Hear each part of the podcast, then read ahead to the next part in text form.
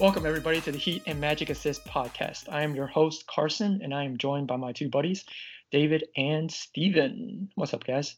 Today, we're going to have some uh, news about the uh, NBA, and we're also going to talk about what about what happened with the Magic and the Heat lately. So, first, we're just going to start off with some news. Uh, Steven, why don't you start us off? What do you want to talk? Thanks, Carson. I this is re- isn't really news. I just wanted to bring up and talk about Carmelo Anthony. I believe the last podcast we gave him a hard time. I myself never expected him to do that well for the Portland Trailblazers when they brought him on. Oh yeah. Obviously, he's been off for a year. He's a little past his prime, and I wasn't really sure how much he could score like he used to in the past, and which is why they brought him in. The Portland Trailblazers have been hit with a bunch of injuries. They're having a hard time scoring points, and so they brought in uh, a scoring specialist who unfortunately has been past his prime for quite a few seasons, in my opinion. But to my surprise, he's been playing pretty well in the past week. Um, as Oh, some of you might know by now, he was uh, named the Western Conference Player of the Week, and he averaged about 22 points a game last week, which is pretty surprising and a pretty good clip. Um, I do need to point out, however, that a lot of these points came against inferior teams, teams that are below 500. Particularly, um, they played the Chicago Bulls twice and then Oklahoma City. Now, last night they did play the Clippers, a much better defensive team with defensive specialists, specialists like um, Paul George and Kawhi Leonard, and you can see that his productivity was not as good. But we still got to give him a lot of credit. Uh, being able to average that many points and getting that many shots, um, I think is very significant. And it's not just about the performance that Carmelo is putting, but I think it's important to note that the Portland Trail Blazers are really 100% behind Carmelo. That's what's important to point out because given his recent history, like I just discussed, you wouldn't expect him to, you wouldn't expect the Trailblazers to give Carmelo 20 shots a game, which he did against the Bulls, or 16 shots, 15 shots, 15 shots before that. Uh, so they're really putting uh, a lot of faith into Carmelo and giving him 100% confidence to just go out and play as much as he can and do what he can on a, on a daily basis. And I think it's important to point that out. So Yeah, yeah, I I'd like to hear what you guys what they think.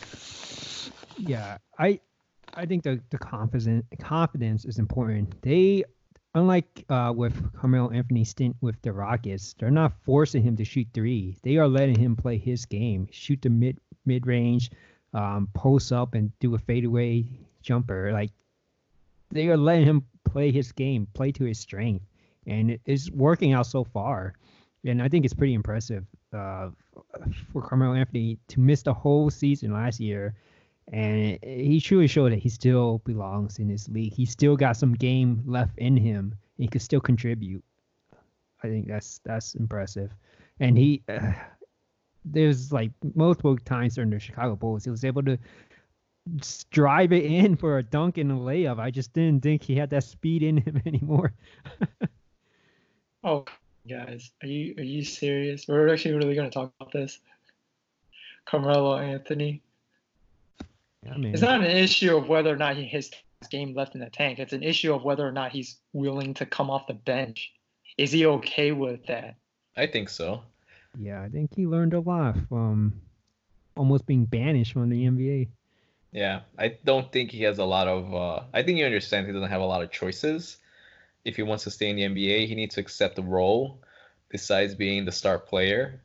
And given the many, many times that he's been trying to get into teams and Mhm. you know being on TV and talking about how he's accepted his his position as an older player, being a role player, coming off the bench, and being off for a whole year and finally getting the chance to do it. I think if the Portland Trailblazers does finally get healthy and decide to put him on the bench, I think he'll be fine with it. Now the problem is, I don't know how efficient he will be once he is put in that position. As much as he may be willing to be uh, to play off the bench, um, he won't get as many shots. I don't think. I don't think he'll be given the green light as much as, for example, like Lou Williams gets from the Clippers, right? Even though Lou Williams is a bench player, he shoots many, many shots to be able to produce like he does. If Carmelo goes to the bench and the Portland Trailblazers are asking him to score with a lesser amount of shots, I don't know how efficient he could be because he is a volume shooter. He needs to get those many shots off to be able to produce. Which brings a whole nother topic of why do we even have these sorts of players? Because there's a lot of these players that need to score. They need a lot of shots to score. But that's a whole different topic. Um, but yeah, I see. I, I guess that I guess that's my point. If you're gonna get let Carmelo Anthony get like 15 shots a game coming off the bench, why wouldn't you just give that to a younger player? And you don't, he has. Don't you already know shooter. what Carmelo has. Well, the I guess just to point things out, maybe you're not familiar with his uh, what's going on with Portland. The Portland has a lot of injuries, and so Carmelo's not even coming off the bench right now. He's a starter. Mm. So he's playing he's playing as a starter with starter minutes because they just don't have enough bodies to be able to produce on the offensive end. So that's he's why he's getting a lot of shots. Facing Mario Hezonja, who's giving them nothing offensively. oh, Mario Hezonja. so he's literally he's literally the Trailblazers' third option behind uh, CJ McCollum and Damian Lillard. Yeah, and Rodney Hood has been struggling too. Oh just, man. No. They they're not even they're not worth me paying attention to. I really don't care about the Portland Trailblazers. Portland Yeah, well, we'll I, see I, how I, they translate when they play against you know more winning teams, not against these sub 500 teams. And how well did didn't they play? Uh, did they play Clippers yesterday? Yes. They stomped on. Yes, uh, it was a pretty bad uh, loss for the Trailblazers. Oh. So the Clippers played pretty well. Carmelo didn't do too well. He went two for nine, so that's 22 percentage on the field goal. But like I mentioned before, that's going up against defensive spe- specialists like Kawhi and Paul George, and they're obviously you know on their physical prime right now, and they're just a better team overall. Okay, now let's move on to our next topic, which is my topic. Mm-hmm. So the Heat, I mean, I'm sorry, not the Heat, but the Houston Rockets played the Spurs yesterday on uh, December 3rd when the Heat, when the Rockets played the Spurs. The game went to overtime and the Spurs won. But during the fir- during the last 8 minutes of mm-hmm. regulation in the fourth quarter, a, a, a dunk which was which was a dunk and there was no travel or anything that James Harden made was called a miss because the ball flew out and the ref thought he missed it. Now, the reason why I'm bringing this up is because if they counted that dunk, Houston probably won that game. And especially the Western Conference, every win is very important in such a stacked conference like that. I just ask you guys, do you think the NBA should allow them to replay those last like eight minutes of regulation because they have done it before. Mm-hmm. But it was the Miami the last Heat. time they did that. Yeah, was with the Heat and the Atlanta Hawks. Like ten years ago, I think. It was mm-hmm. a long time ago, and during that time, I think they played like the last two minutes of regulation to determine it, the outcome. Do you guys think that the NBA should allow the Rockets and the Spurs replay the last seven or uh, eight minutes of that regulation to determine the winner. Can you elaborate more on that precedence where the Heat and the Hawks play the game again? I'm not familiar with that, so I'm not really sure they ever did that. But uh, yeah. if well, it happened, can you mean, elaborate uh, on that? So I mean, this is gonna go with my opinion, but I don't think the two that redo for the Miami Heat against the Atlanta Hawks in 2008 I don't think that relates to this game. Only because in that game, uh, what happened was I think the scorer um, incorrectly gave Shaq too much foul. Um, incorrectly gave him an extra foul, and Shaq fouled out of the game when he shouldn't have. And so that's why they redid the game because of a score a mistake, um, not a ref mistake. So they actually replayed that game. So that's what happened. But like in this game, it was a ref mistake. It wasn't a score table mistake, and so that's why I don't think it's comparable. And not only that, but the refs they always make mistakes. even when they we when the coaches challenge the refs like call, and it's, it seems like it's obviously the refs are wrong, they still won't they still won't overturn the call, and like the NBA still gives out these these reviews, the last review the last two minutes of the game, and they they they say which of these foul calls or rulings were correct and which ones were incorrect, and they don't redo games for that either. So no, I don't think they should replay this game. And not only that, but they that controversial play happened with seven minutes fifty seconds. Like the Rockets had plenty of opportunity to make up. This wasn't like a last second play or like in the closing minutes. There's still plenty of time left. Yeah, I, I completely I, agree with David. Completely I, agree. I completely agree with that. But some people are thinking that they should replay that game only because that conference there in the West is just every win is very important to determine seeding. I mean, look just look at how many teams are. I mean, right now most teams are injured, but if you look at how the the record was, I mean, any of those, any of like the ten teams can make the playoffs right now. I can't agree with their reasoning because that's implying that if the Rockets and Spurs were in the Eastern Conference, they wouldn't think about even playing the mm. game again. it's just special circumstances for a situation that shouldn't be measured by special circumstances. They should be based on if this were to happen again, this is how we're gonna act on every single time. And like David said, is this a ref miscall? Just kind of like miscalling a foul. Uh, you have plenty of opportunities to. They have plenty of time to realize that, like, okay, we're down two points. You know, like they weren't down two points at the time, but th- those two points didn't count, and so they need to just get over and move on. And what I believe, if I remember correctly, when I saw the score, the Rockets were ahead by a decent amount of points, and they ended up losing the game. So clearly, it's not the refs' fault if they're already ahead in the game. Clearly, they lost because they had a big mental fault from that incident, and I would just blame them for letting the Spurs come back because of that incident. It's ludicrous to think they would play the game over again just because they went to overtime, didn't they? You they canceled the whole overtime as well. it's that's, ludicrous. Well, that, well, that's what I'm asking. Well, because I can care less about James Harden. I'm not a James Harden fan, so I really don't care. If he loses, it's it's better for me. I, I enjoy that. But it's just the premise. The premise should they be allowed to redo that game? No, no because refs miss not. calls all the time. Yes. Yeah, and they review it. They, there's an actual report, unbiased report that goes out after the game is over, saying, "Oh, the ref missed this call. This call is incorrect." They don't change. They don't redo the game for that. I I would point. I mean, I know you guys are talking about that missed call for the refs, but I want to save that for when we talk about the Heat. I just wanted to see what you guys thought about that, if if you guys agree with that. But I mean, they shouldn't deserve it. They don't deserve it. It's fine. No. no. All right. So, anything you want to talk about, David?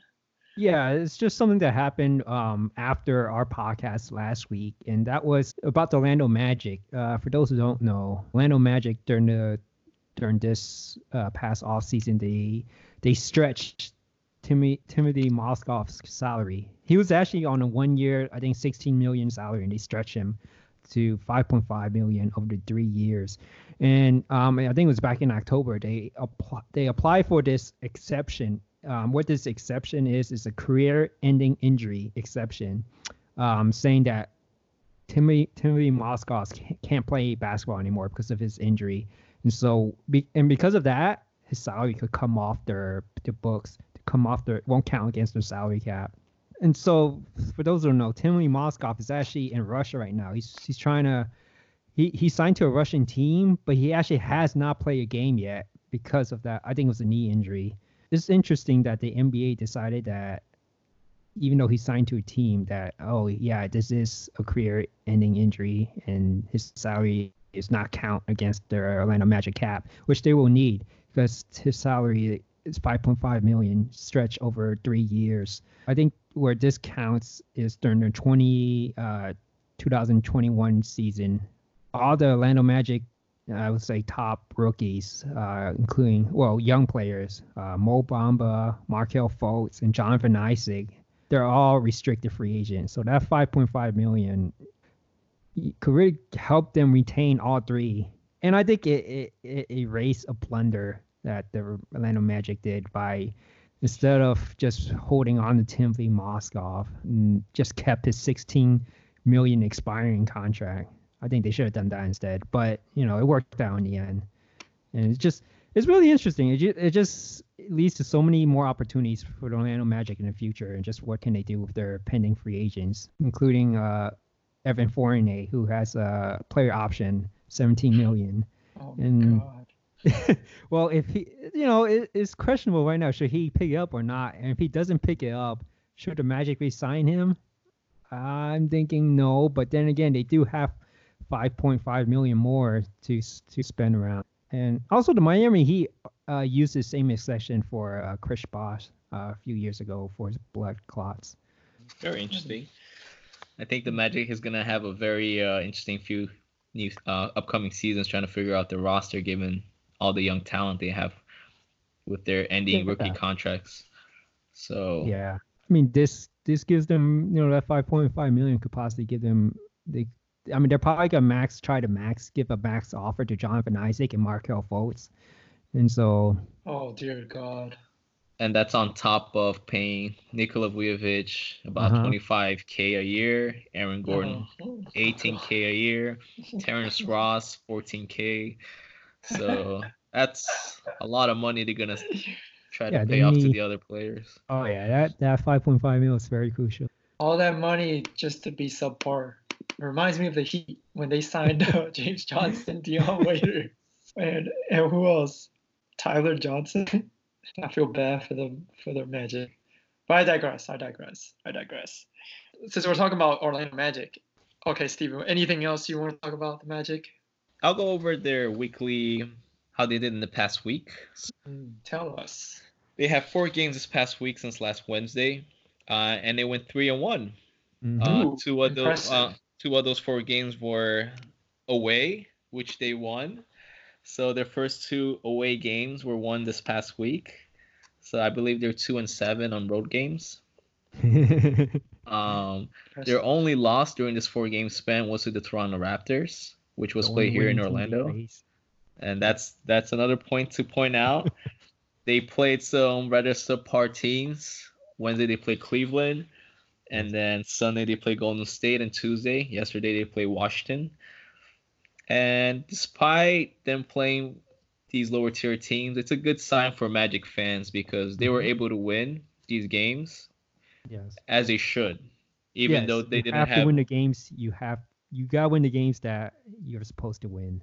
Exactly. And I think that solidifies them as a mid tier team who's trying to get a playoff spot. Yeah. Whereas, you know, think about the Orlando Magic three years ago, they were clearly with those teams. They was barely winning any games at all. So and it's important to point out that they were able to get those wins without their best player, Nikola Vucevic. hmm And Aaron Gordon got back on that game against Toronto.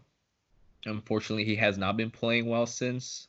He struggled during that comeback game, the following game as well against Golden State. Those two games, he literally made eight points per game on two for 11. So the same field goal percentage.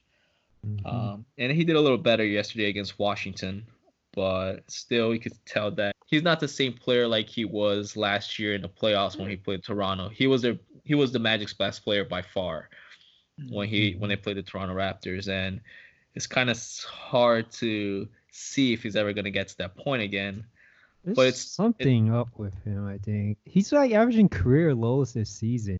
I heard rumors that he's having concussion issues, uh, which Oof. it's hard to kind of put that in pers- uh, rationalize why that would be happening right now because uh, he had a, some concussion injury about two years ago, and it's hard to see that lasting all the way through now.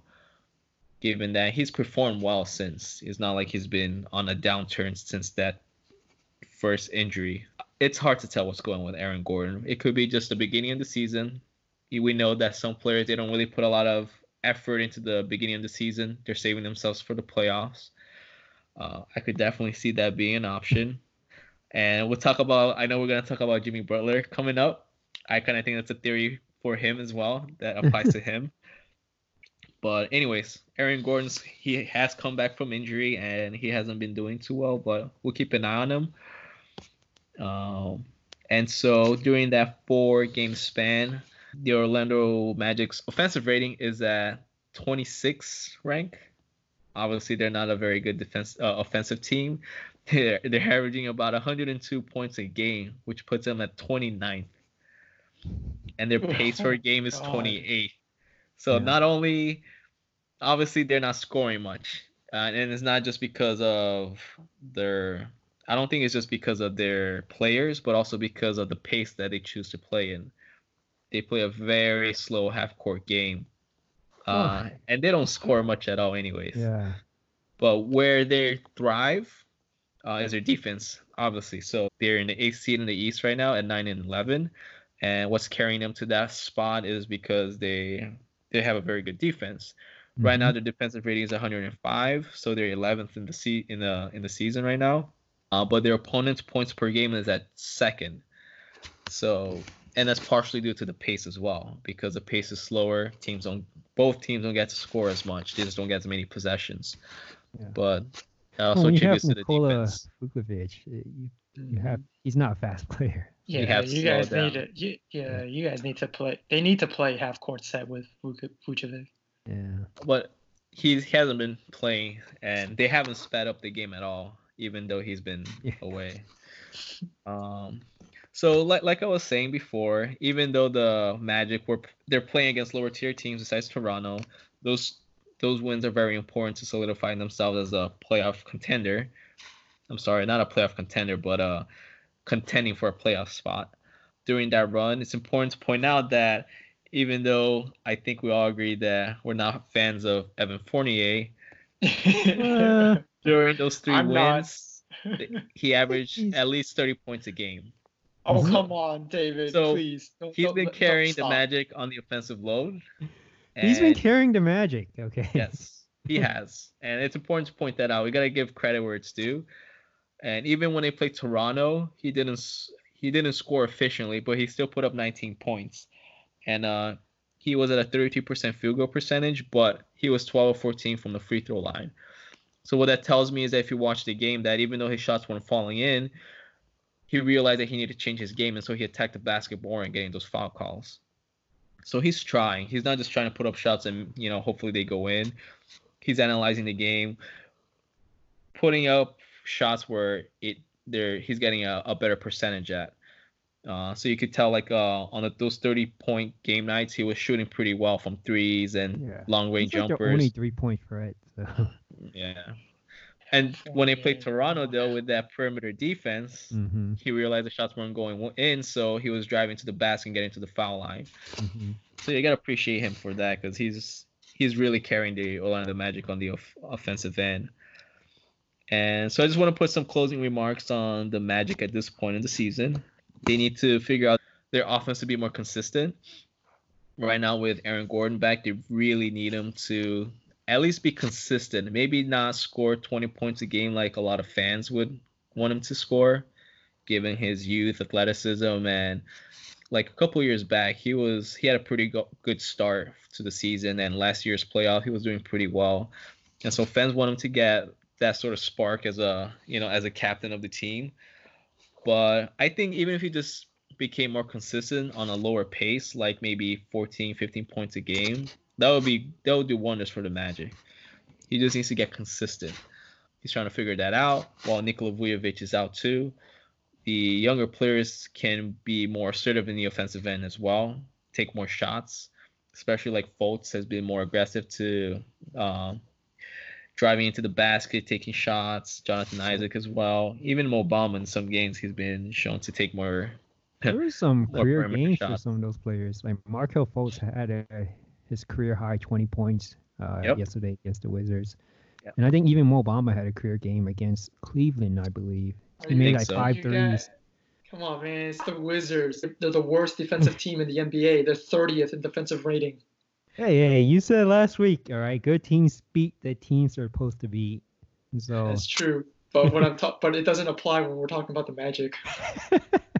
So the thing is, the thing is they want these younger players to be more confident because they're going to be very important not only for the postseason, which they're hoping to make, but in the years down the line. I see Jonathan Isaac and Markelle Fultz as being the cornerstone of the franchise. Mm-hmm. Uh, unfortunately, if Aaron Gordon doesn't propel himself to at least a star, all star Right. Mm-hmm. level candidate, they, he's, they're probably going to trade him. They need to trade him. I Yeah. really think so. And so then the Magic are going to have to fall back on having these younger players be the new key pieces for the franchise. So I think it's important for Magic fans to keep a lookout and just try to have an open mind as far as having these younger players put up more shots, even though they might not make them as much. And also as well for Aaron Gordon. Uh, we don't really know what's going on with him, but uh, hopefully he'll get back to his uh, I think he's Uh, forcing it. Like he's trying yeah. to be the number one option, that's not really his play style. it feels like he has these bursts of like just taking a bunch of shots Yeah. and then you don't see him again for the rest of the game and it's kind of like a weird pace i'm not it doesn't feel like he has a a feel for like the game on the offensive end as a whole He's you not know like playing to his strengths. I don't think so. uh, a lot of shots Mm-hmm. a lot That's of not his bursts strength. long s- yeah he, he's super athletic you think he uses athleticism a little bit more and we we all know that players like Blake Griffin, who were super athletic, they dominated down low with dunks and just jumping over people. And it's not that Aaron Gordon has to do the same, but if he's literally only taking long range jump shots, Mm-hmm. it just becomes a very one dimensional player and easier to guard. But like I said, he he's shown to be a little bit more uh, all around during the playoffs last year. So we'll see how he turns out. I just think it might be some sort of health issue that hasn't been um, hasn't been put out to the public yet. I do want to do a quick point out about the the injuries plaguing the Magic. So I don't know if you guys heard, Al-Farouq Aminu will will be out indefinitely yeah. with a torn meniscus in his right knee Oh God. and they're the Magic are trying to figure out if they can treat the injury without surgery. Um, Aaron Gordon returned against Toronto last week. Michael Carter Williams just returned last week as well from a hip injury. And uh, Nikola Vucevic is still improving faster than expected, and he'll be reevaluated in uh, in about a week, and then we'll see where he goes from there. They have an interesting schedule. Uh, tonight they're playing Phoenix, which I think is will be a good test for them. Phoenix are a pretty good team. They're a decent team right now. They're trying to go for the eighth spot in the West.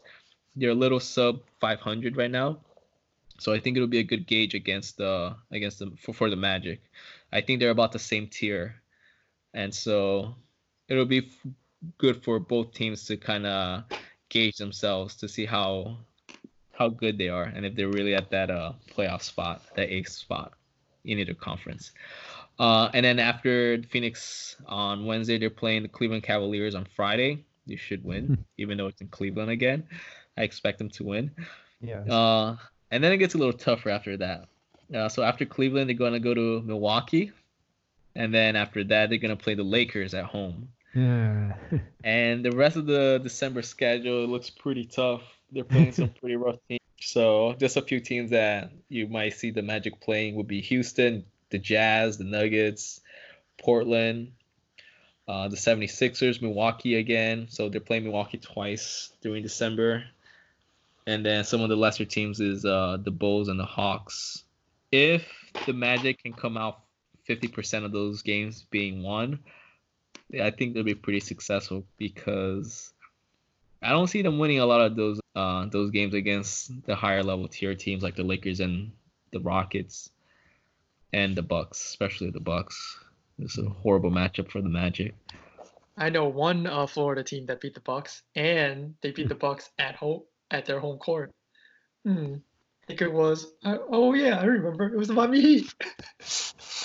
Definitely wasn't Orlando Magic. The Miami Heat are also the only team that gave the Bucks their first uh, loss at their home court. mm-hmm. And also yesterday, the Miami Heat are also the first team to bring the Toronto Raptors their first loss at home in overtime in a nail biter Yeah.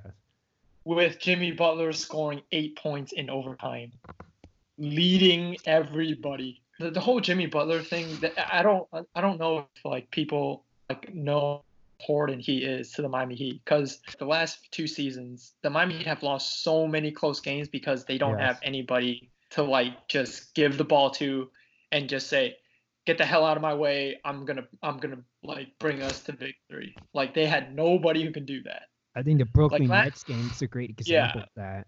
brooklyn nets oh my god and it also shows why even though brooklyn's a good team they need that one dude to like be able to bring them the victory. they were up they were Yeah. up five points Well, yeah, well, well, Spencer Dinwiddie missed Yeah. a, a layup in the closing minute that would have gave them the lead. I- I think I was pretty lucky about the Heat. Very he did fortunate about score the Heat. 29 he did score 29 points Yes, but he he, He had played he was well. their go-to player for their for the Brooklyn Nets possessions, and he couldn't he couldn't finish it. He couldn't he wasn't clutch to put them over. he also messed up on the last possession. Yeah, he also did that. He But- he messed up. a But the most crucial one was missing that much time. layup. Yeah, yeah, for sure. Although he wasting that time that last possession wasn't a good idea either. hmm Like he he should have just the minute he got the ball, he should have just went up and tried to get go for the shot instead of dribbling it, dribble, dribble, dribble, and then try to like get a better shot. Yeah, I'm a big fan of. Spencer Dinwiddie. It's just in, it's just in those situations that's when they need Ky- Kyrie Irving the most. Although they've been winning without him, but that's a that's a topic for another day. Well, I, I just want to get back to Jimmy Butler, especially during the Brooklyn Nets game. Um, yes, he's been their MVP. He's he's carrying the Heat to victories, but I'm just worried about his shooting. Um, you know, before that clutch moment in the last two minutes of that Brooklyn Nets game, his shooting was it four for 13 before the before those two minutes. Like, you know, if he was just scoring efficiently, they wouldn't be in such close situations where they need him to be clutch, which he's been. And you know, it's not and he does more than just shoot, you know. He he he contributes great defense. He he's a big playmaker, the leading assist, he's their point guard. It's just I think his shoo- shooting struggles is is the start of his decline. It's good enough to beat the the non-elite teams, but uh, you know Jimmy Butler's already 30 years old, so that's a little worrying for me. With all due respect, David, I Uh-huh. think you're overreacting, yeah, I Yeah, for right. lack of better term. I and I don't think you're. You have a lot of valid uh, points what you're saying, but I do think that if you think about everything that's going on in his life. So, for example, one he just moved to a new city, to a new team. So one he has to get acclimated to his new teammate, coach system. Two, he's in a new city, which happens to be Miami, a great social environment. And when you put yourself as a veteran in a new city where there's lots to do to enjoy yourself, and from his playoff experience, he knows that as long as we win the games, I don't have to really produce that well. You know, he's I think he understands that he hit at this point in his career, after being paid by the Miami Heat, who put a lot of confidence into into his signing, you know, by giving him all that money, that he can do what he wants as long as he win games. I and feel been that doing that. As long as he as long as he's been winning, you know, uh, I don't think he's gonna worry too much about his percentage, especially since now he's being a more of a playmaker, like you mentioned. He's focusing Mhm. more on distributing the ball, giving confidence to the younger players, especially all those rookies and younger players that they have. That technically they're still developing, like Bam Adebayo still developing. Got Tyler Herro, Kendrick Nunn, uh, Duncan Robinson. These are all very young players. They need to build themselves up to get that experience and confidence. And so I think that's the role that he's taking. And I also think that the fact that he just gave birth to his daughter gives him more of an excuse to, you know, focus on other things other than uh, boosting his stats, right? Um, I'm not sh- I'm not a professional player, but I would think that that's a pretty big deal. And as a parent, a new, his first daughter, he would put a lot more of his time trying to, you know, get used to being a father. And then so that when the playoff times comes, everything is set and he's, you know, he can just focus on that final playoff push. So I think there's a lot of things to consider. I don't I don't think it's because he's 30. You're making it sound like he's really old. I don't think he's that old. That's lot miles on him. He does, but he's an extremely he he is not a very athletic player, but he's a very solid player. Like he knows his strength, right? He's not gonna beat you just like by out running you to the basket, but he's just he has a very good pace to his game, and I think he's just picking his time to really go full blown out when the playoff push starts. I mean, he he did he did shut down Kyle Lowry. Kyle Lowry shot two for 18. That was his first game back. Though. Yeah, that, mm, Yeah, two for Kyle 18 Lowry- though, man. Yeah. Two Kyle for Lowry 18. is very streaky. Sometimes he just cannot score anything. But to his credit, Kyle Lowry is a very scrappy player. Even though he's taking all those shots, he can still contribute. But he can be extremely streaky, man. Now, not only that, Pascal Siakam also played bad yesterday, and and that leads me to another person, which I really like for the Heat and how he's developing so far is Bam Adebayo. He's been playing really well, like defensively. He shut down Pascal Siakam pretty much, single-handedly shut him down. If you were watching the game yesterday, you can tell how frustrated uh, Siakam was yesterday. Like he couldn't score anything. Like he was missing. He airballed wide open, like a little tiny little runner. He airballed it. All his shots were also short. Bam was just all over him. hmm Not only that, but uh, you had uh, Duncan Robinson was also played well yesterday. The Oh only yeah. bad thing, yeah, the only bad thing about yesterday's game that I just talk about a little bit is Kendrick Nunn.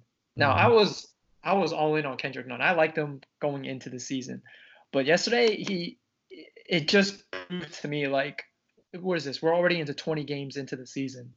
By now you should already know what Kendrick Nunn is, and for me he's more of he's the type of player that will play well versus bad teams. Uh, He doesn't uh, shoot that Doesn't- well versus uh, Not against good good, teams. defensive teams. yeah, but I, I don't know about ye- I don't know if yesterday was just they played good defense on him because he had a lot of open shots, but he just wasn't making any of them. Yeah. To be fair, I mean he like especially I think in overtime he played over Duncan Robinson. I mean Yeah. at least even though his shot wasn't falling, at least he didn't give up on defense. He still Yeah. hustle. So that's that's I mean that's why he was still playing even though his shot wasn't falling. Speaking on the defense thing, the only thing that I don't like about him is that he can't keep up with fast guards. Because there was one play where uh, Gasol, it was a high pick and roll, hmm and and they did this every time every time. And this is not the only time it happened. It's happened before where the center will come in they pick him and kendrick nunn cannot keep up with the guard hmm once that guy comes in. I don't know what it is. I don't know if he's not strong enough or he just doesn't know how to like run through the pick. He just can't keep up with the guard once the, once there's a high pick and roll. It's like the guard will have an open lane and be able to drive it in. And Kendrick Nunn's going to have to like chase him down, and it just uh, it, it just can't work like that. Like I don't I don't know what what the, the Heat are going to do, but they need they need him to like more pick up on that. Yeah, they need Yeah. him to practice on being able to go through uh, picks, and it's like an easy possession the minute they do that. I do want to yeah. point out that uh, the Raptors are very good at doing the pick and roll. You might you might want to look at other games as well. no, he's they, it- yeah, other games it's have done not the just same thing. against the Raptors. Yeah. Any any uh any team that does a high pick and roll with Kendrick Nunn on that guard, they he cannot keep up with the guard. Like he's okay if there's no uh pick and roll and it's just like man to man, he'll he can play he'll he'll be able to keep up with them because he's not super athletic, but he's athletic enough to like keep up with them. But Oh, he, he, he's like he he got good steal numbers. He he could pick your pockets if you're not yeah, if you're careless. I think alluding to what David said, it's something he could practice. If you're saying he can keep up on a one-on-one coverage, that Yeah. means he's he's athletic enough to be able to stay on a pick and roll. The problem comes in if he can read the pick and roll and react to it fast enough. And so that's something that I believe he could learn. He, he Um, also doesn't have that second gear. Like the minute if you're trailing behind that guy, you just want to like sprint to him. He just he doesn't have that. He, but but he's athletic enough. I, I I just also want to talk about defense um, of Bam Adebayo. Just I like this trend of him like guarding the best player. Um, I want to talk a little bit about the Houston Rocket loss in that they start the game having Bam Adebayo guarding Russell Westbrook. That Wow. was a very interesting play. That's yeah. so unexpected. He was keeping up with him. yeah, yeah. I mean, no, we mentioned last week uh, for that Rocket game, we they should just let Russell Westbrook take over, like let him do his thing, but just try to contain Harden. Unfortunately, they let Westbrook do his thing, but he was making all his long twos in his mid range, which is unfortunate. I mean, against the Spurs, he shot seven out of thirty, but against the Heat, you know, he was making all those mid range. It's just it was an you you know you want him shooting the long twos, but just it was just annoying seeing him make it. And then they just couldn't contain James Harden. James Harden and Russell Westbrook both had great games against the Heat, and I would say that was the downfall. I'm not that surprised about that. I mean, I didn't think they're gonna win that game, but they did finish three and one right now. Yeah. They're playing again today against the Boston in Boston. Mm-hmm. Ooh, They're probably gonna. They're probably. They'll probably lose today though. But and three and two, that's fine. Right against the losses come against you know really good Yeah. opponents. Um, yeah, and road. it's also it just it's just bad luck for them because they've been they lost the they've they have yet to win a back to back yet. They can't win the second game after the back during a back to back. They've They're, They've they're- lost th- everything. Those second the, the teams they face on the back to back are really tough teams. Though. Yeah, brutal teams, man. Yep. I mean they lost to the Lakers. Who else? They lost to uh, 76ers. 76ers on the back. It, it, it's just hard for them to win that. Yeah. That's I mean that's hard for any team really. And they did beat the Raptors in Toronto. Yes. And this little two back to back could have been two losses. And they got a really good win over a good team. So Yeah. um, yeah, you can take that any day, man. Three and one. Still, but well, it was even more impressive about the Raptors win was they Goran Dragic was out of that game. Yes. Justice Yeah. Winslow played really well too. Oh yeah, yesterday. he had a really He yeah, I would say well. best game of the season so far. better than his his first game was pretty good. but like he was impactful on both defense Oh, and yeah. offense. Oh, yes, yeah, he so it, Those three people like Winslow, Bam Adebayo, and Butler, those are such good defensive yeah, like unit right there. hmm I I think they're top five easily. They can almost shut down everybody. But I mean, after they play Boston, their next th- the next three games are going to be cakewalks because they're all home Mhm. games, and it's against the Wizard, Bulls, and Hawks. Nice. So after this, after today's loss, they'll probably win the next three, and then they're gonna lose because they play the Lakers. but the Lakers, they have a shot. They have a shot against the Lakers because the Lakers is also a home game, and they play the Lakers on a Friday. So if the Lakers come in early, like on Thursday, they'll probably go out. Mo- Most likely, they'll go out. We probably have that uh the South South Beach uh, fever. Yeah. Well, speaking of losses, um, doesn't look good for them against Boston tonight because Yeah. Goran Dragic is not going to play. He's still out with his injury, and also Erik Spoelstra is also not going to be He's in not the gonna be out. He has Yeah. a Really? daughter. What's his wrong? daughter, a daughter, is being. Uh, Oh, okay. right? I think his daughter. I, daughter- I'm seeing daughter- second son, another son. Yeah, I don't think they're going to win tonight against Boston. They usually the Heat usually so- have a very good string of coaches, assistant coaches Oh, ready yeah. to take the job. Yeah, Although like most the of Knicks them, coach. yeah, the Knicks coach Juwan Howard, you know, he's uh, Speaking of, Stan uh, Van Gundy, Juwan Howard for the uh, because he's a coach for the Michigan for Michigan, yeah. right? Mhm. undefeated. They, yep, they're undefeated and they beat two seeded teams already, number six and number eight, and they're they are unseeded. That's the thing with the Heat, man. Like they know how to develop talent, and that's straight up and down, not just players, but staff, coaches. They really have a good system there. Uh, it'll be interesting to see if that'll still be in place once. I hate to say it, but Pat Riley's pretty old. You know, he's probably looking to retire soon. Yeah, the Heat really do put out really good coaches, staff, players. They really squeeze all the talent out of everyone. I'm not surprised. I'm not surprised at all. Juwan Howard's doing so well in college. One more shout Oh. out to uh, Duncan Robinson. Um, great game last night, but he has yeah. fif- 58 uh, made threes for the entire season, which places him 13th in the league so far, just behind Kemba Walker and just ahead of Joe Harris. It was a big shout out for him. 44 He's, uh, percentage from three point. Yeah. I like him.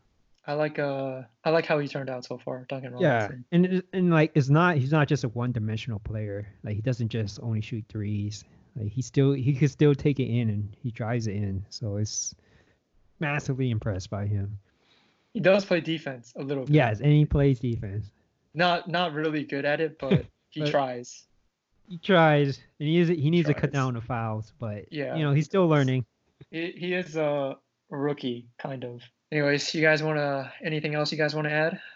Just want to add another shout out to Markelle Fultz. I mentioned the career high, but it's it's good that to see him playing more minutes too. Um, at the beginning of the season, he was on a minute restriction. I think he was on like a 20 to 24 minute restriction, but now he lately he's been playing into 30 or more minutes, so that's encouraging to see.